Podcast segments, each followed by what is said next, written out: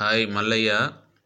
నేను నెల్లూరు నుంచి సులోమోన్ విజయ్ కుమార్ని ఈ కార్యక్రమంలో ఇలా నేను కూడా నిన్ను ఒక ప్రశ్న అడిగే అవకాశం ఇచ్చిన హర్షణీయం టీం వాళ్ళకి నా ధన్యవాదాలు. నా ప్రశ్న ఏమిటంటే సాక్షి న్యూస్ పేపర్లో కొత్త తెలుగు కథా రచయితల మీద మీరు నడిపిన ఫీచర్ మీకు ఎలాంటి అనుభవాలను ఇచ్చింది అనేది తెలియచేయండి. Thank you right right so నేను సాక్షిలో ఉన్నప్పుడు నేను సండే మ్యాగజైన్ ఫండేకి పనిచేశాను అంటే ఫండేలో ఫండేలో ఎప్పుడు అప్పుడు కథలు లేవు అసలు ఒక్క కథ కూడా లేదు ఫండేలో నేను నేను జాయిన్ అయ్యే టైంకి. మళ్ళీ దీన్ని ఫండే స్ట్రక్చర్ మొత్తం మారుద్దాం అన్నప్పుడు పూర్తిగా అన్ని కథలే పెడదామని ఒక ఐడియా వచ్చింది అందరికి మా టీం అందరికి. అన్ని కథలే పెడితే ఎలా ఉంటుంది? చదువుతారా మన వాళ్ళు? లేదా ఒక సాహసం అయితే చేద్దాం ముందు పది వారాలకి అని. ఈ వారం కథ ఎప్పుడు ఉండేది. అనువాద కథ పిల్లల కథ క్రైమ్ కథ ఇట్లా వాళ్ళ సంస్థ సంస్థకున్న ఆడియన్స్ రేంజ్ని బట్టి ఒక్కొక్క కథ ఉండాలనుకుంది. అప్పుడు కొత్త కథలలో ఒక కాలం పెట్టాను కొత్త కథలు అంటే కొత్తగా రాసేవాళ్ళు. వాళ్ళకి ఇంతకు ముందు కథ రాయడం అనే ఆలోచన తెలిసి ఉండకపోవచ్చు వాళ్ళు చదివి ఉండకపోవచ్చు. వాళ్ళు టెన్త్ క్లాస్ పిల్లలు అయి ఉండొచ్చు. ఇంకేమేం జరిగింది వాళ్ళు కథ పంపిస్తే బాగుంటే వేద్దాం అనే ఆలోచనతో కొత్త కథలను నా కాలం స్టార్ట్ చేసినాను సో దాన్ని ఆ కొత్త కథల కాలం మొత్తాన్ని నేనే చూసుకున్నాను అందులో ఉన్నప్పుడు. అంటే ఆ పని నాది నేను చూసుకున్నాను. దానికి ఫస్ట్ అంటే మనకి ఇంకా ప్రజల్లోకి వెళ్ళక ముందు రెండు మూడు వారాలు ఐదారు వారాలు ఫస్ట్ అయితే ఐదారు వారాలు నేను ఫేస్బుక్లో ఎవరున్నారు కథలు రాస్తున్న వాళ్ళు ఎవరున్నారు వెతికి పట్టుకున్నాను నేనే. వాళ్ళు వాళ్ళు నాలుగైదు వాక్యాలు రాస్తుంటే మీరు కథ రాయించుకుంటారు. అని నేనే అడిగి అలా కొంతమందితో ఫస్ట్ ఒక నాలుగైదు వారాలు నేనే కథ రాయించాను. వాళ్ళకి అంటే ఒక కథ నిర్మాణము శైలి శిల్పం ఇలాంటి ఏం తెలియకుండా వాళ్ళు రాసిన తర్వాత బాగుంది అనుకుంటే మనం ఎడిట్ చేయడము దాని గురించి కొంచెం వర్క్ చేయడము ఫైనల్గా పబ్లిష్ చేయడం ఇవన్నీ ఒక ఒక లైక్ ఇదంతా మనం పనిలాగే చేశాను సాక్షి కోసం పనిచేసిన పనిలాగే చేశాను. దాంట్లో నేను అంటే పర్సనల్గా ఇది నాకేమి ఇవ్వట్లేదు అంటే పర్సనల్గా ఇది ఇస్తుంది అనే దాని కాకుండా ఒక బాధ్యతగా మనం ఈ పని తీసుకున్నాం చేద్దాం అనే బాధ్యతగా పనిచేస్తున్నాం ఒక ఐదారు వారాల తర్వాత అంటే ఐదారు ఐదారు వారాలు నిజంగా మూమెంటం లేదు పెద్దగా రెస్పాండ్ అయిన వాళ్ళు కూడా ఏమీ లేరు. బట్ నాలుగు ఐదు వారాల తర్వాత మేము మా మెయిల్ బాక్స్ నిండిపోతుంది అక్కడ. సో నేను చూడాల్సిన మెయిల్స్ ఒక మామూలుగా అప్పట్లో అయితే ఒకటి రెండు మూడు ఇలా వచ్చాయి మెయిల్స్ అప్పుడు ఒక వంద వరకు మేము ఓపెన్ చేయని మెయిల్స్ తర్వాత మాకు పో పోస్ట్లో చాలా కథలు వస్తుండేవి. చిన్న ఒక అమ్మాయి అయితే చిన్నగా పెన్సిల్తో రాసి పంపించింది. ఆ అమ్మాయి ఇంటర్ ఫస్ట్ ఇయర్ అంట. పాపం అమ్మాయి అమ్మాయి పేరు తప్ప ఇంకేమీ రాసుకోలేదు. ఊరు ఫోన్ నెంబర్ ఏమీ లేదు. పెన్సిల్ తోని ఒక కథ రాసి పంపించింది అమ్మాయి.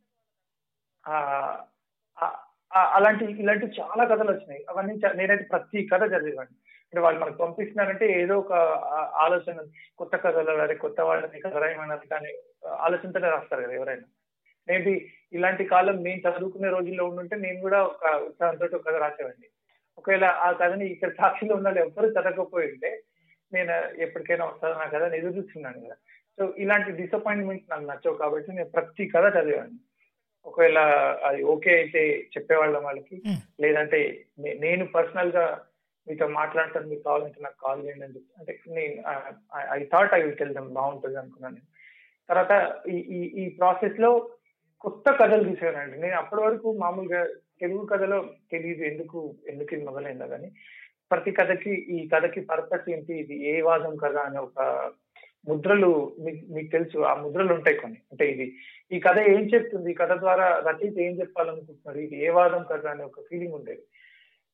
మేబీ నిజంగానే మేబీ కథలంటే ఒక పర్పస్ తోనే రాయాలి. లేకపోతే ఇప్పుడు మనం కథ రాస్తే స్త్రీవాదంలోనో లేకపోతే దళితవాదమో లేకపోతే ఇంకొక ఏదైనా వాదమో ఈ వాదాన్ని చెప్పగలిగే కథ అయి ఉండాలని ఒక తెలియకుండానే మనం కొన్ని స్టాండర్డ్స్ ఏదో తెచ్చేసింది అనుకుంటాను. Maybe I'm I'm very wrong నాకు తెలియదు నాకు అంతవరకు అయితే. బట్ అక్కడ ఈ కథలు అలా వాటికి సంబంధం లేదు. ఎందుకంటే వాళ్ళు ఎవరు చదువుకున్న వాళ్ళు కాదు. సో వాళ్ళు దేని వల్ల ఇన్ఫ్లుయెన్స్ అయిన వాళ్ళు కాదు. వాళ్ళు వాళ్ళు కొత్తగా వాళ్ళకి అనిపించింది వాళ్ళు చూసింది. ఒక అమ్మాయి చాలా సింపుల్గా ఒక అతనికి ఉద్యోగం రాలేదు. ఇంట్లో ఉన్నాడు. చాలా చాలా అశాంతి ఉంది అతని మనసులో. ఏమో తెలియదు చిన్నగా వీధి లో పార్క్కి వెళ్ళాడు. అక్కడ జంప్ ఉంది పిల్లలందరూ ఆడుకుంటున్నారు. అది అది చూసినంత అతనికి ఏదో తెలియని ఒక చిన్న ఫీలింగ్ వచ్చింది. ఇది ఎంత చిన్న విషయం అనుకున్నా ఇంటికి వెళ్ళిపోయాడు. ఇదే కథ. దీంట్లో ఏముంది? కానీ చాలా బాగుంది కథ. నేను దాన్ని పబ్లిష్ చేశాను. ఇంకొక చెప్పాను ఒక అమ్మాయి పెన్సిల్తో రాసిన కథ ఉంది. ఒక పెన్సిల్తో రాసి పంపించిన కథ అని. ఆ- కథ ఆ- కథ నిజానికి చాలా బాగుంది. అంటే అందులో డైలాగ్స్కి కోట్స్ పెట్టాలి లేకపోతే ఈ వాక్యం ఇలా ఉండాలి పారాగ్రాఫ్ ఏమీ తెలియదు ఆ అమ్మాయికి. ఏమీ తెలియదు జస్ట్ ఊరికే ఒక కథ పంపించింది. ఆ కథ ఏంటంటే ఒక ఎవరో ఇద్దరు ఫ్యామిలీ వాళ్ళు చిన్న ఊరు నుంచి హైదరాబాద్కి వచ్చి ఉంటారు. అందులో ఒక చిన్న పా ఇద్దరు వచ్చి ఉంటారు. అంటే ఎవరు? మేనమామ మేనల్లుడు ఆ మే వాళ్ళ అమ్మ. ముగ్గురు ఒక ఊరికి వచ్చి ఉంటారు పనికి. సో ఆ పిల్లవాడు వాళ్ళ వాళ్ళ అమ్మతో కలిసి మేనమామ కోసం వెతుక్కుంటారు. ఎక్కడికో. ఆ మేనమామ నేను ఒక పని జోలాడుకొని వస్తా అని చెప్పి వెళ్తా ఉంటాడు. కానీ ఆ మేనమామ రాడు ఎక్కడికి? ఈ ఈ ఒక చిన్న పాప స్కూల్కి వెళ్తూ వీళ్ళని చూస్తుంది. మీరు ఎవరి కోసం వెతుకుతున్నారు అంటే ఇలా పలానా మా మా తమ్ముడు రావాలి ఆయన కోసం చూస్తున్నాను ఆమె మా మామ ఎక్కడ ఉన్నాడని ఆ పిల్లడు అడుగుతూ ఉంటాడు. ఈ పిల్ల వాళ్ళకి ఎలాగైనా హెల్ప్ చేయాలని ఆలోచిస్తూ ఉంటుంది. తర్వాత ఒక ఒకసారి సడన్గా అమ్మాయికి ఏం విషయం తెలుస్తుంది అంటే ఆ ఆ చిన్న పాపకి ఏం తెలుస్తుందంటే ఆ మీనమామ మాత్రం రోడ్డు మీద ఏదో యాక్సిడెంట్ అయి చనిపోయడం తెలుస్తుంది. సో ఇప్పుడు నేను నాకు వీళ్ళు మళ్ళీ కనిపిస్తారు ఈ దారేంట వెళ్తుంటే నేను ఎలా చెప్పాలి వీళ్ళకి ఆ కథ అంటది అమ్మాయి అంతే. సింపుల్ అండి ఈ ఈ కథని అమ్మాయి ఆలోచించి పంపించింది. టెన్త్ క్లాస్ అమ్మాయి టెన్త్ అయ్యి ఉంటుంది నాకు తెలిసి. టెన్త్ ఆర్ ఇంటర్ అయ్యి ఉంటుంది నేను నేను ఏం ఆలోచించాలంటే ఇది ఇది కథగా కథగా ఉందా? లేకపోతే దీన్ని ఆ అమ్మాయి ఎలా చెక్కింది? ఏ వాక్యం ఎలా ఉందో? ఆలోచించలేదు. తీసుకున్నాం. కొన్ని మనకు అవసరమైనట్టుగా మార్చుకున్నాం. దాన్ని యాజ్ ఇట్ ఈస్గా పబ్లిష్ చేసాం. అండ్ దానికి మంచి రెస్పాన్స్ వచ్చింది. దట్ అంటే నేను తర్వాత అది నన్ను అక్కడ ఎడిటర్గా నాకు నేర్పించింది ఏంటంటే కథలు ఇలాగే ఉండాలని మనం అనుకోవడం తప్పు ఒకటి. ఇంకొకటి నేను పర్సనల్గా నేర్చుకున్నానంటే నేను ఎనీథింగ్ కెన్ బి స్టోరీ కదా. అంటే వీళ్ళు చెప్తున్న వాటిల్లో మనకి చాలా వాళ్ళు చూసినవి వాళ్ళ నిజ జీవితంలో కనిపించినవి లేకపోతే వాళ్ళు అనుకున్నవి సాధారణమైనవి కూడా కథలుగా చెప్తున్నారు కదా. సో అండ్ నేను పర్సనల్గా కూడా అతి సాధారణమైన విషయాలు నా జీవితంలో జరిగిన కథలుగా చెప్తున్నాను కదా. సో ఇది నేను నేను షిఫ్ట్ అవ్వాల్సిన ఫేజా లేకపోతే అంటే నేను నేను అన్నట్టు మన తెలుగు కథ ఇలాగే ఉండాలనుకుని నేను ఆ- అందులోకి జంప్ అవ్వాలా? లేకపోతే ఇటు మారాలా అని అనుకున్నప్పుడు నేను ఐ నో నేను నేను చెప్తున్న స్టోరీస్ కరెక్టే కదా? సో మనం మనకు మన కోసం కథలు కదా చెప్పుకోవాలని నేను మారాను దట్ హెల్ప్ మీ అలాట్ అంటే వాళ్ళెవరికి ఏ వాదాలతో సంబంధం కాలు నన్ను అడిగినా కూడా నా కథల్లో నేను నాకు భోజనం వాళ్ళ. ఇంటి దగ్గర పెట్టేసి. అయినా కానీ ఆయన అవన్నీ మనసులో పెట్టుకోకుండా. ఫోన్ తీసుకున్నాడు అంటే అక్కడ అంటే మీరు కథగా చెప్పారు సో కథగా చెప్పినప్పుడు ఫైనల్గా మీరు మీ. అమ్మగారి దగ్గరికి వెళ్ళి చూడు ఇతను ఇట్లా ఫిలాసఫీ లేదా నేనే రచయితగా బయటకు వచ్చి ఆ ఫిలాసఫీ అనేది ఎలా అంటే అది పాఠకులకు వదిలేశారు మీరు ఎలా. ఏమైనా జరిగింది? కానీ నేను ఆ ఫిలాసఫీస్ కోసం కథ రాసి చెప్పకూడదు బయటకు వచ్చాను అంటే అలా అలా అవసరం లేదు. అంటే ఆ కథ చెప్పుకుంటూ పోవాలి. నేను నేను కథ చెప్పాలని నమ్ముతాను ముందు. సో ఆ కథ అంతర్లీనంగా నీకు ఒక ఫిలాసఫీని ఇస్తుందా? మంచిదే గొప్ప విషయం. ఒకవేళ అది ఉండాలని కోరుకుంటాను నేను. ఎందుకంటే లైక్ మనం మనం మనం ఎక్కడ వేరవుతాం కథ చెప్పడంలో? అంటే మామూలు కథకి ఆ కథని దాని స్థాయిని పెంచుకోవడానికి మనం ఎక్కడ వేలవుతాం? వేరుగా చూపించగలం కథని అంటే మనం ఫిలాసఫీ చెప్పగలిగినప్పుడు. మన పర్సనల్ ఫిలాసఫీ ఒక ఒకటి ఆ కథలో ఉన్నప్పుడు ఆ కథ స్థాయిని పెంచగలం మనం. ఆ కానీ నేను ఆ- నేను నా ఆ ఫిలా ఆ ఫిలాసఫీస్ కోసం కథ చెప్పకూడదు. అది మాత్రం నేను చాలా స్ట్రాంగ్గా నమ్ముతాను. అంటే ఊరికే నేను ఒక ఫిలాసఫీ అనుకున్న ఆహా నేను దీని మీద కథ చెప్పినా ఇంతవరకు ఎవరు చెప్పలేదని చెప్ప అవసరం లేదు. నేను కథ చెప్తే అందులో ఆ ఫిలాసఫీ ఉండొచ్చు. ఇది- ఇవన్నీ నేను ఆ కొత్త కథలో అనే కాలం ఉన్నప్పుడు నేర్చుకున్నాను. అవునండి అవునండి. వెళ్ళి ఇచ్చారు అవును ఆయన ఫోను అవును. తీసేసుకున్నాను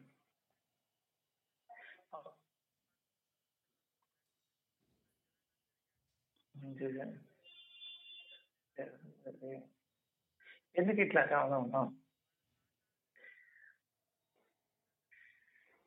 ఆ, అంతే అండి. అంటే ఇప్పుడు దీంట్లో ఒక చిన్న లా అంటే ఇంకొకటి విషయం నేను ఫాలో అయ్యేది నేను ఫాలో అయ్యేది ఇప్పుడు అంటే సరే ఇప్పుడు నేను నేను ఒక ఒక కేవలం సరే ఒక ఫిలాసఫీ కోసమే కథ చెప్తున్నాను అనుకున్నాను లేకపోతే అంటే ఇది దీని ద్వారా నేను ఇది చెప్తున్నాను అనే విషయం రచయితగా నాకు తెలుసు అనుకున్నాను నేను దానికి బయ బయటికి పంపించిన తర్వాత ఇప్పుడు మీరు ఫోన్ దొంగ కథలో మీరు ఆ వాక్యం ద్వారా నేను చెప్పాలనుకున్న ఫిలాసఫీని మీ- మీరు ఇప్పుడు నాకు చెప్తున్నారు కదా? అంటే మీకు అర్థమైంది కదా? మీకు అర్థమైంది కాబట్టి మీరు చెప్తున్నారు. ఒకవేళ ఇంకెవరైనా ఆ కథ చదువుంటే దాంట్లో ఈ ఈ ఫిలాసఫీ ఒకటి ఉందని వాళ్ళకి అర్థం కాకపోయినా కానీ కనీసం రచయితగా నేను వాళ్ళకు ఒక ఎంటర్టైనింగ్ కథ అయినా ఇచ్చి ఉండాలి అంటే వాళ్ళు చదివినప్పుడు అది ఎందుకు ఈ కథ చదువుతున్నాను ఫీలింగ్ ఉండకూడదు అనుకుంటాను అంటే మన మన ఫిలా that that should be there అంటే మనం మన ఫిలాసఫీ అర్థమైతే అరే ఆ కథ స్థాయి పెరిగి హ్యాపీగా అనిపించవచ్చు వాళ్ళకి అర్థం కాకపోయినా కానీ కనీసం చదవడానికి ఒక కథ అయినా ఉండాలనుకుంటాను అది మిస్ అయినప్పుడు ఇప్పుడు మన ఫిలాసఫీ కోసం కథలు చెప్పినప్పుడు ఏమవుతుందంటే మన ఓవరాల్గా మన ఫిలాసఫీ తప్ప కథ ఉండదు అక్కడ. అప్పుడు వాడికి ఎందుకురా వీడి వీడి అభిప్రాయం చెప్పాడనే ఫీలింగ్ ఉంటుంది. అది నేను చెప్పింది అభిప్రాయాలు కాదు మన కథలు. మన కథలు కథలు. మీ తల్లిదండ్రులు మీరు ఈ రచనా వ్యాసంగం వైపు వెళ్ళినప్పుడు వాళ్ళు ఎలా తీసుకున్నారు? అదొకటి. ఇంకొకటి వచ్చి మీ ఫస్ట్ పుస్తకం లేకపోతే మీ ప్రచురణ జరిగాక ఆ కాపీలు చూస్తున్నప్పుడు వాళ్ళు ఎలా ఫీల్ అయ్యారు? వాళ్ళ ఫీలింగ్స్ అంటే మీకు వాళ్ళ సహకారం ఎంతవరకు ఉంది? ఈ రచన వైపు వెళ్ళటం రచనా వ్యాసంగం వైపు వెళ్ళటం. సో అంటే వాళ్ళు నన్ను నాకు నాకు తెలిసి దానికి ముందు నుంచి వాళ్ళు సపోర్ట్ చేస్తున్నారు అని చెప్పొచ్చు. అంటే నేను ఇంజనీరింగ్ అంత చదువుకొని నేను ఉద్యోగం చేయకుండా ఇలాగా అంటే ఉద్యోగం అంటే నా ఉద్దేశం ఏ ఇంజనీర్ గానో ఉద్యోగం చేయకుండా పెద్ద సంపాదన ఉండే ఉద్యోగాలు ఏవి చేయకుండా ఇటు బయటికి వచ్చి కథలు ఈ సినిమాలు అంటే వాళ్ళు వాళ్ళు ముందు నుంచి కూడా ఎప్పుడు అంటే నేను నేను ఏదైనా బలంగా నమ్మి చెప్తే మా అమ్మ మా నాన్న ఎప్పుడు వాళ్ళు. వ్యతిరేకంగా ఏం మాట్లాడు నాకు అంటే నన్ను తక్కువ చేసి కూడా ఎప్పుడు చూడలేదు వాళ్ళు. వాళ్ళు they are happy with whatever the decision I take so నేను హ్యాపీగా అన్ని నా నిర్ణయాలు నా నేను తీసుకున్నాను. నేను కాలేజీలో చదువుకునేటప్పుడైనా నేను ఇది చదువుకుంటాను లేకపోతే ఇది చేస్తాను.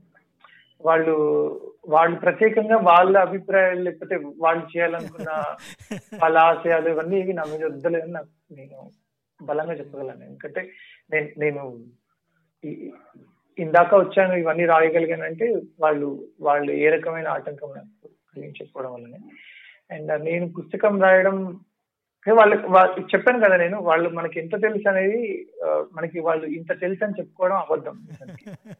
వాళ్ళ మనసులో ఏముంది? వాళ్ళు వాళ్ళు నా తల్లిదండ్రులు వాళ్ళు ఏం ఫీల్ అవుతున్నారు? అది నాకు తెలిసిన ఇంత తెలుసు అని చెప్పుకోవడం కూడా తప్పునే ఎందుకంటే తెలియకపోవచ్చు నాకు అది. బట్ నేను ఇరానీ కేఫ్ బుక్ వెనకాల రాసినట్టు. ఒకసారి నేను నేను రాసింది చూసి మా అమ్మ ఆ పుస్తకాన్ని తగ్గి మా అమ్మకి అర్థం కాకపోయినా నా ఫోటోని తగ్గి చూసుకొని అండ్ తను చాలా ఆనందంగా ఫీల్ అయింది. మా నాన్న ఇది జోక్ జోక్ ఇది ఏం జరిగింది? మా నాన్న మన మా అల్లుడు ఉంటాడు కదా అల్లుడు నాని వాడు మా ఇంట్లోనే ఉంటాడు. వాడు వాడు ఊరంతా తిరిగి ఆడుకుంటుంటే ఎవరింట్లోనో నలభై కథలు బుక్ రాసిందంట వాడు. బుక్ చదువుతున్నాడంట ఎవరో. ఎవరు చదువుతుంటే వీడు అరే మామయ్య బుక్ ఇక్కడ ఉంది అంటున్నాడంట వాడు. తర్వాత ఇది ఎక్కడిది? అని అన్నాడంట వాడు. వీడు అడిగినట్టు వాళ్ళు వాళ్ళు కొని ఉంటారు లేకపోతే వాళ్ళు చదువు ఉంటారు అనుకున్నాడు తర్వాత ఎక్కడిది అని వాడు ఇంటికి వచ్చాడు. ఇంటికి వచ్చి చూస్తే మా నాన్న మా నాన్న అడిగాడు. నాన్న నువ్వు వాళ్ళకి బుక్ ఇచ్చినావా "లే- లేదు. ఏ నేను ఎందుకు ఇస్తాను నేను ఎందుకు ఇస్తాను అని మా నాన్న మా మీద పోరాడింది తర్వాత మా వాడు ఊరుకోడు కదా మా నాన్నగారు సో వాడు ట్రేస్ చేసి మా నాన్నే తీసుకెళ్ళి ఇచ్చిందని. కనిపెట్టింది. సో మా నాన్న నాన్న మా మా అక్క తిట్టింది. నాన్న వాడు వాడు ఏదో పబ్లిషర్ వాడు డబ్బులు పెట్టి బుక్ వేసుకుంటే నువ్వు అట్లా ఇచ్చావు నాన్న? అందరికి ఫ్రీగా అని. మా నాన్న ఏది చూపిద్దామని ఇచ్చిన బాట్ సో నాకు దాంట్లో అర్థమైంది దీంట్లో నేను తీసుకున్న ఎండ్ పాయింట్ ఏంటంటే మేము మా నాన్నకి నేను ఈ పుస్తకం రాసి చెప్పుకోవడం బాగుంది. అంటే దాన్ని ఇలా ఎక్స్ప్రెస్ చేస్తున్నాడు మన మావాడు మావాడు ఒక బుక్ రాసిండు లేదా మావాడు రవీంద్ర భారతిలో ఫంక్షన్ చేసిండు లేకపోతే ఏది మన కాగితం పడాలి మా నాన్నతో లాంచ్ చేయించాను ఇలా ఇవి చెప్పుకుంటాడు మా నాన్న. అంటే నేను నేను నేను ఏం చేస్తున్నా తెలియదు మా నాన్న కనీసం. అంటే నేను రాసిన ఆయన చదువు ఉండడు వినుండడు కాబట్టి సో మా నాన్నకి సంబరం ఇట్లా ఉంటది. మా అమ్మ సంబరం కానీ సహజం సార్ అవి సహజం. ఇప్పుడు మా ఫాదరు మేము ఆయన చాలా సరదాగా తీసుకుంటాడని చెప్పిన విషయాన్ని చాలా సీరియస్ అవుతారు. అబ్బో ఈరోజు సీరియస్ మమ్మల్ని నిజంగానే అదిరిపోద్దంటే ఆయన అది- అది నవ్వుతారు. ఒక- ఇది నాకు- నాకు- మాకు- రైట్ అది కూడా ఇదే నాకు different. ఇమేజ్ లాగే గుర్తుంది. అంటే ఇప్పుడు అన్నది కరెక్ట్. ఇలాంటి వాళ్ళకి తెలియదు వాళ్ళ గురించి చాలా. అరే ఇప్పుడు మా నాన్న అవన్నీ సర్దుకొని సంచి సర్ది వెనకాల సో దాంట్లో ఒక చూప వెనకకి లాగి ఆ మధ్యలో కరెక్ట్గా కింద పడకుండా సంచి పెట్టి సైకిల్ ఎక్కి మా నాన్న అట్లా పోతుంటాడు కదా. అది ఆ ఇమేజ్ గుర్తొస్తుంది నాకు ఇప్పుడు. ఇప్పటికి అప్పుడప్పుడు గుర్తొస్తుంటది. బట్ నాకు suddenly that one thing strikes me that మా నాన్న ఇప్పుడు సైకిల్ ఒకట్లేదు తొక్కలేడు. ఆ పరిస్థితి లేదు అనిపిస్తుంది. ఇది ఇది అంటే కష్టంగా కూడా ఉంటుంది. మా నాన్న మన అదే కూరగాయల మార్కెట్కి సైకిల్ వేసుకుని పోతాడు కదా ఊరికనే నడిపించుకుంటా. ఇక్కడ ఇప్పుడు ఏడు దొక్కుతానని నడిపించుకుంటూ పోతాడు. సో ఆయన తొక్కలేడు అనే ఫీలింగ్ ఉంటుంది కదా. అది అది ఒక ఒక రకంగా ఉంటుంది. అంటే ఒకే కథని మనం చాలా రకాలుగా అర్థం చేసుకోవచ్చు. అది ఫన్నీగా ఉంటది. ఇంకోసారి ఎమోషనల్గా ఉంటది చేయలేకపోతున్నాను. యా మనం అంటే ఏవి చేయలేము అంటే మనకి ద సేమ్ ఫీలింగ్ ఒకే వాక్యము ఒక్కొక్కరికి ఒక్కొక్కలాగా అర్థం కావచ్చు. ఒక్కొక్క నేనే ఒకలాగా తీసుకోవచ్చు. అంటే మా నాన్న క్యారెక్టర్ చాలా విచిత్రమైన క్యారెక్టర్. ఒక్కొక్కసారి ఆయన చూస్తే నాకు ఆ అంటే ఆయన చాలా ఫన్నీ విషయం చెప్తున్నప్పుడు నా కళ్ళలో నీళ్ళు తిరుగుతాయి. ఆయన చాలా సీరియస్ విషయం చెప్తున్నప్పుడు నాకు నవ్వు వస్తుంది. సో యా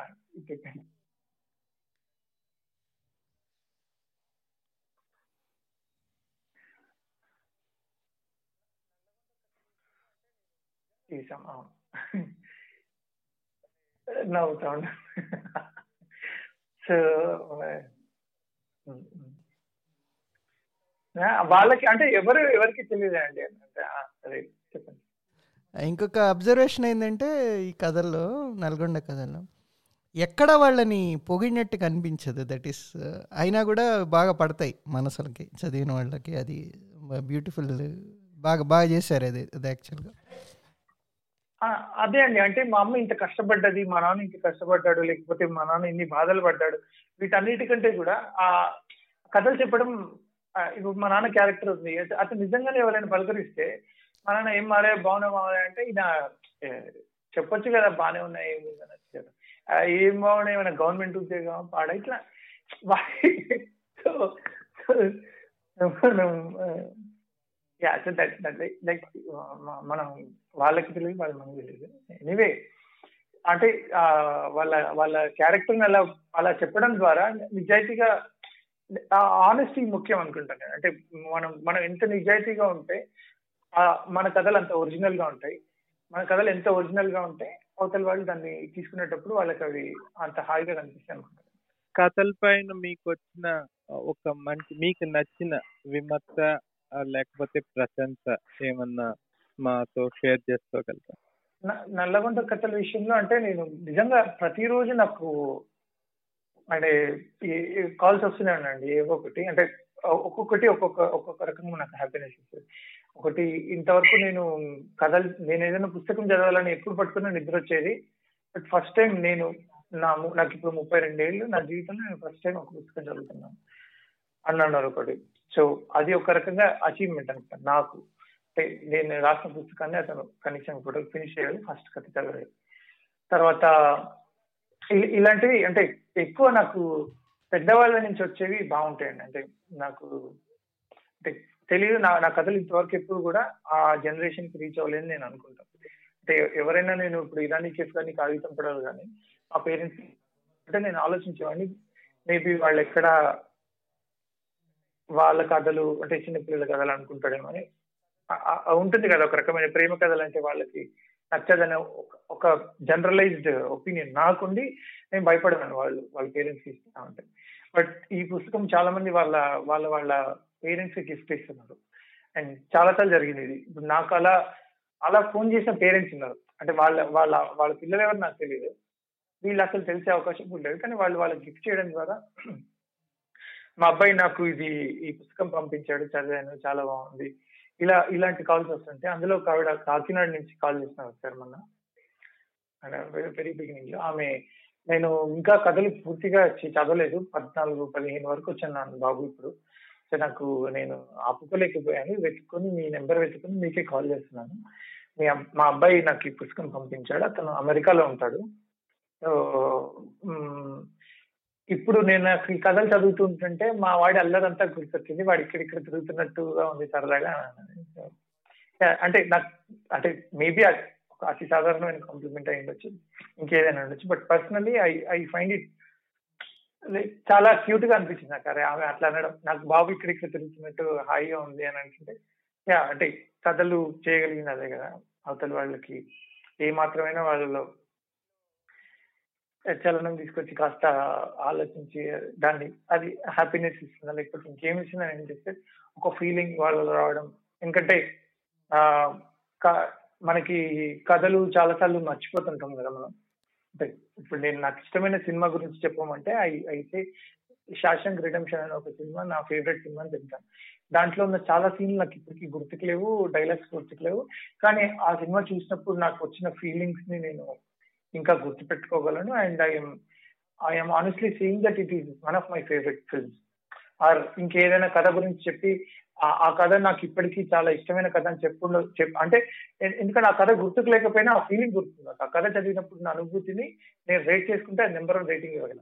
సో అది ఇంపార్టెంట్ కదా. సో ఆవిడకి కలిగిన అనుభూతి గొప్పది నాకు. అంటే ఆమె కథ గుర్తు పెట్టుకుంటుందా లేదా మర్చిపోతుందా నెక్స్ట్ డే అవన్నీ పక్కన పెడితే ఆ సమయానికి ఆమె కలిగిన అనుభూతి ఉంది కదా అది కథ ద్వారా జరిగింది.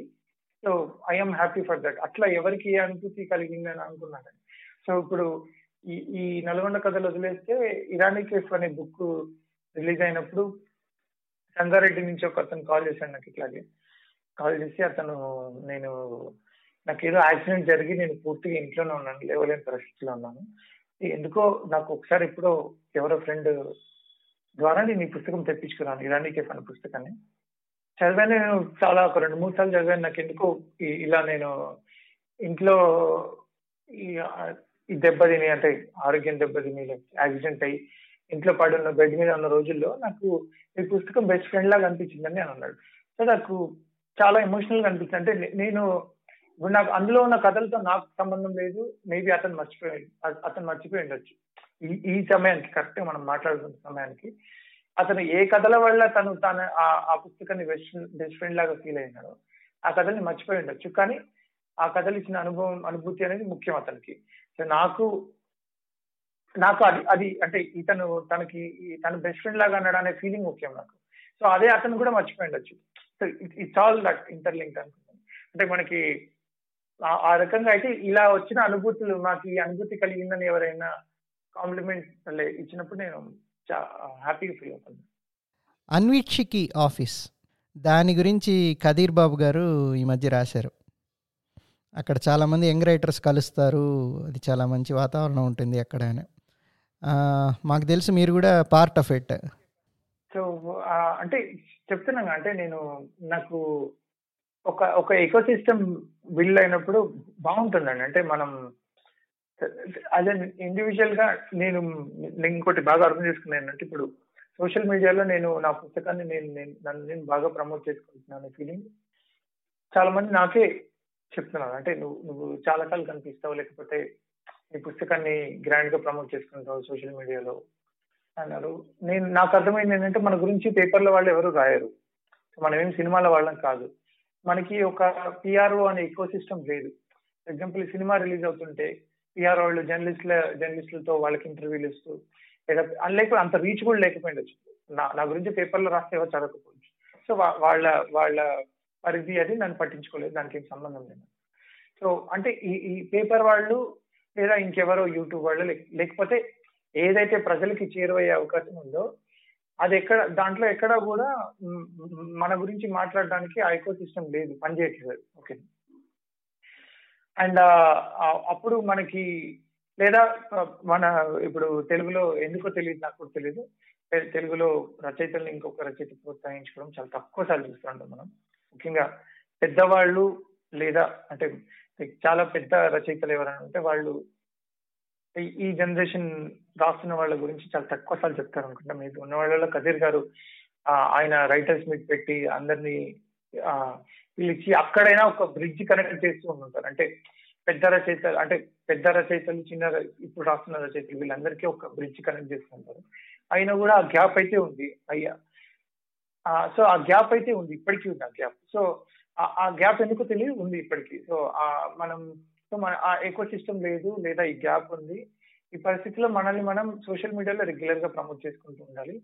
And we we should be there for reach other అంటే ఇది ఇది అప్పుడే కదండి మనం ఎక్కువ మందికి రీచ్ అవుతాం. అంటే మనకు తెలి- ఇప్పుడు మీరు అన్నట్టు ఇందాక టీసీఎస్లో హర్ష ఉండటం వల్ల ఆయన ద్వారా కొంతమందికి మన ఈ ఈ పాడ్కాస్ట్ వెళ్తుంది అలాగా మనందరం ఒక ఒక ఒక గ్రూప్ లాగా కలెక్టివ్గా పనిచేసినప్పుడు తెలియకుండానే మన రీచ్ పెరుగుతుంటుంది.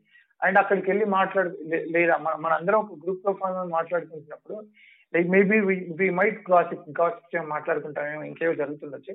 బట్ ఒక ఆర్ట్ ఫామ్ క్రియేట్ చేసే వాళ్ళందరూ ఒక దగ్గర ఉన్నప్పుడు తెలియకుండానే మనకి ఓ ఎనర్జీ వస్తుందా రాదా? నేనైతే వస్తుంది అనుకుంటున్నాను సో అంటే మా అది అది బాగుంటుంది అది.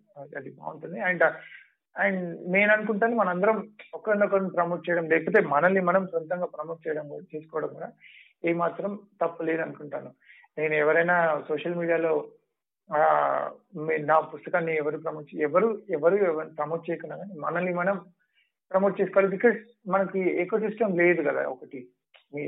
అది లేనప్పుడు మనల్ని మనం ప్రమోట్ చేసుకోవాలి. బికాస్ ఇప్పుడు నేను నా నల్లగొండ కథలు అనే పుస్తకము అమెజాన్ అమెజాన్ ఇండియాలో టాప్ ఫైవ్లో ఉందన్న విషయాన్ని నేను కాకుండా ఇంకెవరు చెప్పుకుంటారు? పోనీ చెప్పుకోకపోతే నేను ఇది నేను ఇది- జరిగిందన్న విషయం ఎవరికి తెలియదు కదా. సో తప్పదు తప్పదు. ఎవరు లేనప్పుడు మనల్ని మనం మనల్ని మనం ఎంతైనా పుష్ చేసుకోవచ్చు. This is that generation where ఇప్పుడు సోషల్ మీడియాలో ఇన్ఫ్లుయెన్సర్స్ ఎందుకు పుట్టుకొచ్చినారంటే వాళ్ళు వాళ్ళని పుష్ చేసుకుని బయటకు వస్తున్నారు. So I don't believe in that influencer philosophy but ఈ ఈ ఈ మనం ఏదైనా ఆర్ట్ ఫామ్ క్రియేట్ చేసినప్పుడు ఆర్టిస్టులు ఎవరైనా కానీ వాళ్ళు ఆర్ట్ ఫామ్ క్రియేట్ చేసినప్పుడు వాళ్ళు ఎందుకంటే వాళ్ళకి డైరెక్ట్గా కాంటాక్ట్ ఉంది. నువ్వు డైరెక్ట్గా వాళ్ళని రీచ్ అవుతున్నావు.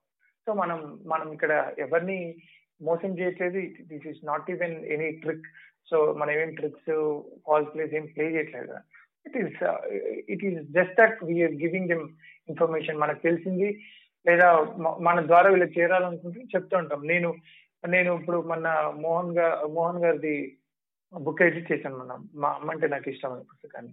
సో దాన్ని నేను నాకు వీ- వీలైనంత నేను దాన్ని నేను ప్రమోట్ చేసుకున్నాను. ఎందుకంటే I find it it it should happen. Vasindra అంటే నాకు చాలా ఇష్టం. ఆయన పుస్తకం రీచ్ అవ్వాలనుకుంటున్నాను. ఈవెన్ నా ఒక్కడిదని కాదు మనది మనం ప్రమోట్ చేసుకుంటూనే ఒక ఎకో సిస్టమ్ ఒకటి బిల్డ్ అయితే నిజంగా ఐ ఐఎమ్ అంటే నెక్స్ట్ జనరేషన్ వాళ్ళకి ఒక రీడర్స్ని కూడా ఇచ్చిన వాళ్ళు. అవుతుంది అంటే రీడర్స్ విడిపోయి కూడా లాభం లేదు కదా. అనుకుంటున్నాను అంటే ఎవరికి ఉన్న రీడర్స్ వాళ్ళకే ఉండిపోవడం కూడా లాభం లేదు వాళ్ళు కూడా వాళ్ళ ఎక్స్పోజర్ పెరగాలనుకుంటారు అది జరగాలని కోరుకుంటారు దాదాపు ఒక ఏడెనిమిది మంది కలుస్తారనుకుంటా కదా మీరు రెగ్యులర్గా సత్యప్రసాద్ గారు మీరు. రెగ్యులర్ కలుస్తుంటాం. అవును అవునండి. సో అలా కలవడం ద్వారా మీ అందరం ఒక్కటిగా ఉండటం ద్వారా అంటే ఇలా ఒక ఈ సిస్టమ్ని ఫామ్ చేసుకోవడం ద్వారా లీడర్షిప్ పెరుగుతుంది కదా. అంటే ఒక్కొక్కరికి ఒక్కొక్కరు సెట్ ఆఫ్ పీపుల్ ఉంటారు ఫర్ ఎగ్జాంపుల్ నేను ఇప్పుడు ఒక ఒక స్టాల్ ఓపెన్ చేసి నేను నేను నేను రమ్మంటే నా నా- రీడర్స్ కొంతమంది రావచ్చు. వాళ్ళు రమ్మంటే వాళ్ళ రీడర్ అలా అందరూ వచ్చినప్పుడు వాళ్ళకి కొత్త మనుషులు కొత్త రచయితలు కొత్త పుస్తకాలు పరిచయం అయితే అండ్ మన ఎండ్ ఆఫ్ ద డే చెప్పాను కదా నేను వీళ్ళందరూ అంటే ఎంత పెద్దవాడైనా ఎంత చిన్నవాడైనా ఆ రచయిత లేదా ఆర్టిస్ట్ కంటే కూడా ఆర్ట్ ఫామ్ గొప్పది సో మనం మన మన ఆర్ట్ ఫామ్ ఎక్కువ మందికి రీచ్ అవుతుందంటే we should be in that system so yeah అది అది నమ్ముతాను నేను. ఆర్ట్ ఫామ్ ఎక్కువ మందికి చేరుకోవాలి.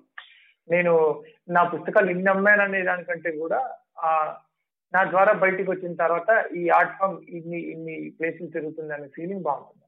దాంట్లో నా గొప్పదనం ఏమీ లేదు. అది that all belong to that book అంతవరకు. సోషల్ మీడియాతో మీకు ఎక్కువ అంటే దానివల్ల మీకు ఎక్కువ ప్రాచుర్యం వస్తుందా? లేకపోతే మీ పుస్తకాలు కొనడం వల్ల మీకు ఎక్కువ ప్రాచుర్యం వస్తుందా? కొత్త రచయితలు వచ్చేదానికి అనువైన పరిస్థితులు ఉన్నాయా రైట్. నేను చెప్పాను. అంటే మన పాపులారిటీ కంటే కూడా అంటే మనం మనం ఇంత పాపులర్ ఏమైనా అనుకుంటే కూడా మన పుస్తకం రీచ్ నాకు తెలిసి అంటే అది అది ముఖ్యం అనుకుంటాను. అంటే మనకి ఎంత పేరు వస్తుంది ఇవన్నీ పక్కన పెడితే మనం ఒకటి ఒక ఒక ఆర్ట్ ఫామ్ మన నుంచి బయటకు వచ్చిన తర్వాత అది ఎక్కువ మందికి చేయాల్సిన అవసరం ఉంటుంది ఖచ్చితంగా. సో దానికి నేను సోషల్ మీడియా వాడమని చెప్తాను. మన పాపులారిటీ చెప్పాను కదా నేను ఇన్ఫ్లుయెన్షర్ అనే మాట నాకు నచ్చదు సోషల్ మీడియాలో. అంటే చాలా సార్లు ఇతను ఇన్ఫ్లుయెన్షర్ అని చెప్తారు. అంటే కొన్ని లక్షల్లో ఫాలోయింగ్ ఉంటుంది ఇన్ఫ్లుయెన్సర్ అని చెప్తారు. అంటే what what that exact meaning వాళ్ళ వాళ్ళు ఏం చేస్తారు? వాళ్ళు వాళ్ళు ఏం క్రియేట్ చేస్తారు? అంటే ఒక మనిషిని మనం ఎందుకు ఇన్ఫ్లుయెన్స్ ఫీల్ అవుతున్నాం? అంటే వాళ్ళు ఏమైనా క్రియేట్ చేశారా? ఇవి ఇవన్నీ ఆలోచిస్తాను నేను. అప్పుడు నాకు వాళ్ళు ఏదైనా క్రియేట్ చేస్తుంటే ఒక ఆర్ట్ ఫామ్ ఏదైనా క్రియేట్ చేస్తుంటే అది గొప్పది అనిపిస్తుంది నాకు.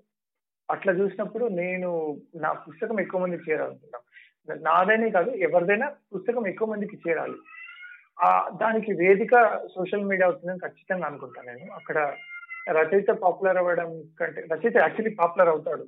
బై బై డిఫాల్ట్ అవుతాడు. ఎందుకంటే మనల్ని ఎవరు పుష్ చేయట్లేదు కాబట్టి సో మనల్ని మనం మనం మనల్ని మనం పుష్ చేసుకుంటే ఆటోమేటిక్గా మన ఆర్ట్ ఫామ్ రెండు కలిపి బయటకు వెళ్తూ ఉంటాయి. బట్ ఏంటంటే నేను కోరుకునేది ఏంటంటే పుస్తకాలు ఎక్కువ మంది చేరాలి ఎక్కువ మంది చదవాలి. అది అది అది ఇంట్రెస్ట్ నాకు. స్పందన ఎట్లా ఉంది కొత్త రచయితలు ఎవరైనా నేను చాలా మంది రాస్తున్నారండి ఇప్పుడు. అంటే ఇప్పుడు సోషల్ మీడియా రావడం తోటి వాళ్ళు ఎవరికి ఆ ఇది పత్రికలకు పంపాలనే అభిప్రాయం ఏం లేదు. ఎందుకంటే వాళ్ళకి వాళ్ళని ఆల్రెడీ వాళ్ళ వాళ్ళ ఇష్టాలకి తగ్గట్టు అంటే వాళ్ళు వాళ్ళు రాసే కథల ఇష్టాలకు తగ్గట్టు వాళ్ళకి ఒక రీడర్ బేస్ ఆల్రెడీ స్టార్ట్ అయి ఉంటుంది. మేబీ అది మెల్లగా ఎక్స్టెండ్ అవుతూ ఉంటుంది. కాబట్టి సోషల్ మీడియాలో నేను ఇన్స్టాగ్రామ్లో చిన్న చిన్న కథలు రాసాను చాలా మంది ఇన్స్టాగ్రామ్ నన్ను ఫాలో అయితే నేను తర్వాత ఫాలో అయ్యి చెక్ చేసిన తర్వాత చాలా మంది చాలా చిన్న చిన్న నాలుగైదు వాక్యాల్లో కథలు రాసి వాళ్ళకి వేరే ఏ మీడియం అవసరం లేదు. సోషల్ మీడియా చిన్న స్క్రీన్ షాట్ పెట్టి పబ్లిష్ చేసుకుంటారు. అండ్ వాళ్ళు వాళ్ళు పేర్ ఆల్ రైటర్స్ బికాస్ కథ ఇంతే ఉండాలని చెప్పకూడదు వాళ్ళు వాళ్ళ తర్వాత మేబీ ఇది నచ్చి ఈ ప్రాసెస్ నచ్చి వాళ్ళ తర్వాత వాళ్ళు ఇంకా ఎక్కువ చదివి చదవడం ద్వారా లేదు నేను రాయాల్సింది ఇంకా ఉందని తెలుసుకొని వాళ్ళు పెద్ద కథలు రాసి వాళ్ళు బయటకు వచ్చి వాళ్ళు పుస్తకాలు పబ్లిష్ చేసి అది అవి రిలీజ్ అయితే గుడ్ అంటే వాళ్ళకి అది బాగుంటుంది. నిజంగా నిజంగా చాలా బాగుంటుంది. అట్లా బయటికి వస్తే. అండ్ రావాలి కూడా అట్లా బయటికి రావాల్సి ఉంటుంది. స్పందన సోషల్ మీడియాలో నాకు తెలిసి ఉంటుంది. అంటే ఎవరో మనకు తెలియని వాళ్ళు ఎవరో కొంటూనే ఉంటారు. మనకు తెలియకుండానే మనకి ఏమాత్రం మనకు వాళ్ళ పేర్లు ఏమీ పరిచయం ఉండకుండానే మన మన మనం క్రియేట్ చేసిన ఆర్ట్ వెళ్తూ ఉంటుంది. అది ముఖ్యంగా ఆర్ట్ వెళ్ళడం ముఖ్యం అనుకుంటాను సో అది హాయిగా వెళ్ళిపోతుంది దాని పని చేసుకుంటుంది. ఆ ఇది ఇది ఒక్కటే మార్గం కూడా కాదు. అంటే ఇప్పుడు సో ఇరానీ చెప్పిన ఒక పుస్తకం నేను రాసి రిలీజ్ చేశాను నేను. నా నాకు ఏమాత్రం సంబంధం లేకుండా అది నేను నాకు వీలైనంతగా నేను సోషల్ మీడియాలో ప్రమోట్ చేస్తున్నాను. వెళ్ళిపోయింది. అప్పటికి కూడా నేను నేను ఎప్పుడు బుక్ షాప్స్కి ఇవ్వలేదు. ఐ థాట్ మన రీడర్స్ ఇక్కడ ఉన్నారు అనుకున్నాను కానీ మేబీ బుక్ షాప్స్లో కూడా రీడర్ రీడర్స్ ఉంటారు. సో నేను ఆ బేస్ కోసం కూడా అక్కడ కూడా బుక్స్ ఇచ్చినాను.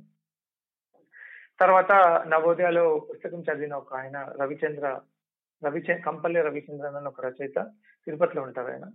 ఆయన ఆ కథలన్నిటినీ విమ లైక్ చదివి రెండు మూడు సార్లు చదివి వాటన్నిటిని ఇంగ్లీష్లోకి ట్రాన్స్లేట్ చేసుకున్నారు ఆయన. ఆయన ఓన్లీ ఫర్ ఆయన హాస్పిటల్లో ఉండేవాడు. కొన్నాళ్ళు ఆయన యాక్సిడెంట్ తర్వాత హాస్పిటల్లో ఉండేవాడు సో ఆయన సరదాగా చదువుకునేవాడు. అంటే చదువుకుంటూ ఈ ఈ పుస్తకం నచ్చి దాన్ని ఇంగ్లీష్లో ట్రాన్స్లేట్ చేసి ఆ డాక్టర్కి ఆ డాక్టర్కి తెలుగు రాదని చెప్పి ఆయన కోసం ఇంగ్లీష్కి ట్రాన్స్లేట్ చేసి వినిపించాను సో నాకు ఇది నాకు నాకు నిజంగా ఇక్కడతోనే నేను దట్ ఫీల్ మై హార్ట్. అంటే నేను ఇరానీ కేఫ్ ఇంత దూరం వెళ్ళిందని హ్యాపీగా ఫీల్ అయ్యాను. ఆయన నాకు తెలియకుండా ఇరానీ కేసు మీద ఒక పుస్తకం రాసి బయటికి రిలీజ్ చేశారు ఆయన ప్రింట్ చేసి. సో ఈ రోజుల్లో మనం మనం ఒక కథలు రాస్తే రిలీజ్ చేయడానికే ఎట్లా ఉందో తెలుసు పరిస్థితి. ఆయన అలాంటిది ఒక విమర్శ విమర్శకే పుస్తకం రాసి ఒక డెబ్బై పేజీల పుస్తకం రాసి ఆయన దాన్ని దాన్ని కవర్ లేఅవుట్ అన్ని చేసి రిలీజ్ చేస్తున్నారు రిలీజ్ చేస్తున్నారు త్వరలో. సో దిస్ దిస్ నా దగ్గరకు వచ్చేసిందండి. నేను as as soon as I post it on Facebook it it is out అన్నట్టు. సో నేను నేను ఆయన ఆయనకి నాకు ఇవేమి తెలియదండి ఆయన ప్రమోషన్స్ నాకు లాంచ్లు ఏవి తెలియదు పుస్తకం రాశాను రిలీజ్ చేశాను. మీరు అడిగారు మీరు మీకోసం నేను కొన్ని కొన్ని కాపీస్ పంపించానని చెప్పి ఆయన నాకు కొన్ని కాపీస్ పంపించినారు. నేను అది చూసినప్పుడు నాకు అనిపిస్తుంది. అంటే ఇప్పుడు ఆ మనం అనుకుంటాం మనం ఇక్కడతో అంటే మనకు తెలియకుండానే ఎవరో నేను ఒక దగ్గర రాశాను కదా ఆ మధ్య ఏమీ కాని కాగితాల మీద నువ్వనే వాడివి కొన్ని అక్షరాలు రాసి ప్రింట్ చేసి వదిలేస్తాం మన ఇట్లకి ఒక్కోసారి అవి ఏమీ కాకుండానే వెళ్ళిపోవచ్చు. ఒక్కొక్కసారి అక్కడి నుంచి ఇంకేమైనా పుట్టచ్చు అన్నట్టు. సో ఇప్పుడు ఇరానీ కేఫ్ విషయంలో జరిగింది. స్పందన ఎలా ఉంది అని అంటే గుడ్ ఒక రకంగా మనం అంటే బా- బాగుందని చెప్పొచ్చు. ఇంకో రకంగా ఆ ఇన్ని కోట్ల మంది ఉన్న తెలుగు వాళ్ళలో ఒక రచయిత వెయ్యి పుస్తకాలు అమ్మితే అక్కడికి పెద్ద హిట్ అనే దాంట్లోకి ఎందుకు వెళ్ళిపోతున్నాం అనే బాధ కూడా చెప్పలేం మనం. అంటే ఇది ఇది సబ్జెక్టివ్ అన్నట్టు. మనం ఆ వెయ్యి కోట్ల దగ్గర ఆగిపోయి చూస్తే అదే వెయ్యి పుస్తకాల దగ్గర ఆగిపోయి చూస్తే మనం ఆ అదే మనం చాలా సాధించాం అనిపించవచ్చు అనిపి అనిపించవచ్చు నిజంగానే. కానీ మళ్ళీ ఇంతమంది తెలుగు వాళ్ళు ఉన్నప్పుడు ఇది ఒకటి సక్సెస్ అనే ఫీలింగ్ కూడా రావచ్చు. సబ్జెక్టివ్ అది. అంటే స్పందన అనేది సబ్జెక్టివ్ నా నేనైతే వస్తున్న దానికి హ్యాపీగానే ఉన్నా. మేబీ ఫ్యూచర్లో రెండు రకాలుగా నేను వసుధేంద్రతో మాట్లాడానని చెప్పాను కదా. ఆయన కూడా ఒక చిన్న అభిప్రాయాన్ని ఇక్కడ చెప్తాను నేను. ఆయన ఫ్యూచర్లో మేబీ మన భాష చదివే వాళ్ళు ఉండకపోవచ్చు. ఇదే కన్నడ లేదా తెలుగు రెండు అది మానేసి అందరూ మెల్లగా ఇంగ్లీష్ వైపు వెళ్ళిపోవచ్చు. దాని ద్వారా ఇప్పుడున్న పాఠకుల సంఖ్య ఇంకా తగ్గిపోవచ్చు. సో అప్పుడు మనం ఏం చేయగలమా? సో మనం మనం ఆశపడతాం. మన తిరిగి మళ్ళీ మనమే ఆశపడతాం. నాలాంటి వాడు విచిత్రంగా ఆలోచిస్తుంటాడు. నా- నాలాంటి వాడు రెండు రకాలుగా ఆలోచిస్తుంటాడు. అంటే నెక్స్ట్ జనరేషన్ అసలు తెలుగు పుస్తకాలు పోనే పోవాలి దాకా అనుకుంటాను కాబట్టి ఇంకో వాడిని నేనే అనుకుంటా ఉంటాను నేను. లేదు ఇంకో ఐదేళ్ళ తర్వాత మన రీడర్ బేస్ చాలా పెరుగుతుంది. యా, ఏం చెప్పలేదు సబ్జెక్ట్ నా వరకు అయితే ఇంతవరకు ఇప్పుడు ట్విట్టర్ క్వశ్చన్లోకి వెళ్దామండి. దీంట్లో ఏంటంటే ఇప్పుడు అవి more or less Twitter questions they are asking you about your they are asking you about your future future plans ఏమిటి అనేది. ఇప్పుడు పేర్లు చెప్తాను నేను మీకు. అంటే నేను వరుసగా చదువుతాను క్వశ్చన్లు. ఇప్పుడు ఒక ఆయన సాయి తన్నీర్ అని ఫేస్బుక్లో అడిగారు. శశి తన్నీర్ సారీ శశి తన్నీరు ఆయన. ఆయన క్వశ్చన్ ఆల్రెడీ మీరు ఆన్సర్ చేశారు. కథా రచనలో మీరు ఇంకా ఎలా ఇంప్రూవ్ కావాలనుకుంటున్నారు అనేది already it is answered okay? Kranthi Shivaratri అని ఆయన అడిగింది ఏమిటంటే సినిమాలో యాక్ట్ చేసే ఛాన్సెస్ ఏమైనా ఉన్నాయా? అని అడిగారు ఓకే? ఓకే? రెండు ఆయన రేవంత్ జిఎస్ మీరు కవితలు రాస్తారో లేదో తెలియదు కానీ సినిమాల్లో పాటలు రాస్తారా లేదా మాటలైనా? అని ఆయన ప్రశ్న ఓకే? ఓకే నెక్స్ట్ ట్విట్టర్ ట్విట్టర్లో వచ్చేసి వెంకట్ కృష్ణయ్య అనే ఆయన నవల రాసి దాన్ని సినిమా చేస్తారా? లేదంటే ఫ్రెష్గా స్క్రిప్ట్ రాసుకొని సినిమా చేస్తారా అని అడిగారు. తర్వాత పాంచజన్య అనే ఆయన ట్విట్టర్లో మీలోని రచయిత దర్శకుడిగా మారే రోజు ఎప్పుడు? అని అడిగారు. These are the questions what is your plan for films films అంటే చెప్పాను కదండి నాకు I not plan anything right నా సో ఇప్పుడైతే నేను పూర్తిగా ఈ నవల గురించి ఆలోచిస్తున్నాను ఇప్పుడు నేను ఒక నవల రాయాలి. మధ్యలో మీరు అన్నట్టు నాకు నేను ఒక సర్ప్రైజ్ తీసుకునే పని ఉంది. సో మీరు అన్నట్టు సర్ప్రైజ్ పుస్తకం అన్నాను కదా సో అది ఉంది. ఈ ఈ- ఈ- రెండు అయిపోవాలి. తర్వాత నేను అంటే నేను చెప్పాను కదా నాకేం డెడ్ లైన్స్ ఇది చేయాలని ఇదే ఇలాగే జరగాలని ఏమీ లేదు. బట్ ఐఎమ్ వర్కింగ్ హోప్ఫుల్లీ నేను త్వరలోనే కూడా సినిమా తీయ తీస్తాను తీయాలని కోరుకుంటున్నాను. చెప్పాను కదా మళ్ళీ మళ్ళీ ఆ ఫిలాసఫీకి వెళ్తే అదే జరుగుతుంది. సినిమా తీస్తామా తీయమా అనేది ప్రశ్న కాదు ఆర్ట్ ఫామ్ అంటే కథ చెప్పడం నాకు ఇష్టం. అదైతే చెప్తాను నాకు. నవల రాస్తాను. సో ఆ నవల సినిమాగా వస్తుందా రాదు అని కూడా మనం డిసైడ్ అవ్వాలి. ఫస్ట్ అయితే ఫస్ట్ అయితే రాయడం ముఖ్యం. నేను అది రాసి పబ్లిష్ చేయాలి. ట్వంటీ ట్వంటీ వన్లో నవల ఖచ్చితంగా వస్తుంది అనుకుంటున్నాను నేనేం డెడ్ లైన్ పెట్టుకోను. చెప్పాను కథ నన్ను వెంట పడితేనే రాస్తాను నేను. సో అది ఈ- సంవత్సరం నన్ను రాయమని చెప్తే నేను రాస్తాను ఈ ఓటీటీ వస్తుంది కదా ఆన్లైన్ ప్లాట్ఫామ్. దానికి మీకు అంటే మీకు మీ షార్ట్ స్టోరీస్ కానీ మీ నవల్స్ కానీ మంచి మాధ్యమం అవుతుంది కదా మంచి మీడియా అవుతుంది. సో యా నా పేరు మీద ఏదైనా బయటకు వస్తే నేను చాలా చాలా ఆలోచిస్తాను నేను దాని గురించి. ఏదైనా నేను రాసి ఆ చివరిలో నా పేరు పెట్టుకుని ఒకటి బయటికి రిలీజ్ చేస్తున్నానంటే నేను అండ్ ఫ్యూచర్లో ఎప్పుడు నేను దాన్ని డిసైన్ చేసుకోకూడదు. ఇది చేశానని నేను రిగ్రెట్ ఫీల్ అవ్వకూడదు. అని నేను ఆలోచిస్తాను. And that should be best form అనుకుంటాను. కనీసం నాకు నా వరకు నేను అది బెస్ట్ ఫామ్లో ఇవ్వాలని నేను అనుకొని పంపిస్తాను బయటికి. ఏ ఏ కథ అయినా నేను నేను నాకు పీర్ రివ్యూ గ్రూప్లు కూడా లేవండి. అంటే నేను మామూలుగా అయితే పీర్ రివ్యూ అని కొంతమంది పెట్టుకుంటారు ఇలాగా. ఒక కథ రాసిన తర్వాత ఒక పది మందికి పంపించి ఒపీనియన్స్ కనుక్కొని ఇవన్నీ ఉంటాయి కదా. జనరల్ నాకు అసలు అలాంటి పీర్ రివ్యూ గ్రూప్ ఏది లేదు. నేను ఏదైనా అనుకుని ఫైనల్ డిసిషన్ నేనే తీసుకుంటాను. బయటికి వెళ్ళిన తర్వాత సరే అది ఎందుకంటే నేను ఒకటి చెప్పాను ఇంతకుముందు నా వల్ల ఎవరు అంటే ఆర్థికంగా నష్టపోయే పరిస్థితులు లేవు చుట్టూ నా చుట్టూ. ఫర్ ఎగ్జాంపుల్ నా మీద కోటి రూపాయల ఇన్వెస్ట్మెంట్ ఎవరు చేసి ఎవరు లేరు కాబట్టి నేను ఒక కథ నేను గట్టిగా నమ్మిన తర్వాత ఇంకా నేను దాని మీద ఎవరి ఒపీనియన్స్ తీసుకోకుండా రిలీజ్ చేశాను. వాళ్ళ ఒపీనియన్ కథ తర్వాతే నేను వినడం తప్ప నేను ముందు వాళ్ళని తీసుకునేది సలహాలు ఉండవు. సలహాలు లేవు నా- నా నా కథల విషయంలో. నేను తీసుకోవడానికి సలహాలు లేవు. తర్వాతే ఉంటాయి ఎవరైనా అది అవి అభిప్రాయాలుగానే తీసుకుంటాను అప్పుడు ఇక్కడ. సో అంటే ఇది ఇది ఒక రకంగా నన్ను నేను ప్రతిసారి నేను ఎవాల్వ్ అవుతుంటాను. నాకు నేను తెలుసుకోవడమే తప్ప నేను అంటే రివ్యూ చేయడం అనే ఆ కాన్సెప్ట్ ఎందుకో నచ్చడం ముందు నుంచి. అండ్ అట్లా ఆలోచించుకున్నప్పుడు ఏదైనా నా పేరు మీద వచ్చినప్పుడు నేను బెస్ట్ రావాలని అనుకుంటాను సినిమాలుగా వాటిని వీటిని ఓటీటీలోకి ఎక్కడైనా తీసుకెళ్ళాలని కొంతమంది అడుగుతూ ఉంటారు. బట్ వాళ్ళు ఎంత సీరియస్గా ఉన్నారనేది చూస్తాను. ఇప్పుడు అస్పష్ట పుగాలి అనే కథని అర్బనూర్ అనే కథని ఒక ఒక తను రీమేక్ చేస్తాని అదే లైక్ షార్ట్ ఫిల్మ్స్ తీస్తానని అడిగాను నేను హీ వాజ్ వెరీ సీరియస్. నేను ఆయన చాలా సీరియస్గా ఉన్నారు. ఆయనకి చెప్పాను మీరు ఎప్పుడైనా తీసుకోవచ్చు ఈ రైట్స్ మీకు అంటే సో అట్లా అట్లా ఎవరైనా సీరియస్గా కనిపించినప్పుడు నేను వాళ్ళకి తీసుకోమని చెప్పడానికి రెడీగా ఉంటాను. అండ్ నాకు పర్సనల్గా ఇప్పటికిప్పుడు వీటిల్లో ఏది షార్ట్ ఫిల్మ్స్ తీయాలని లేదు. మేబీ ఫ్యూచర్లో అనిపించవచ్చు అనిపిస్తే తీస్తా ఖచ్చితంగా.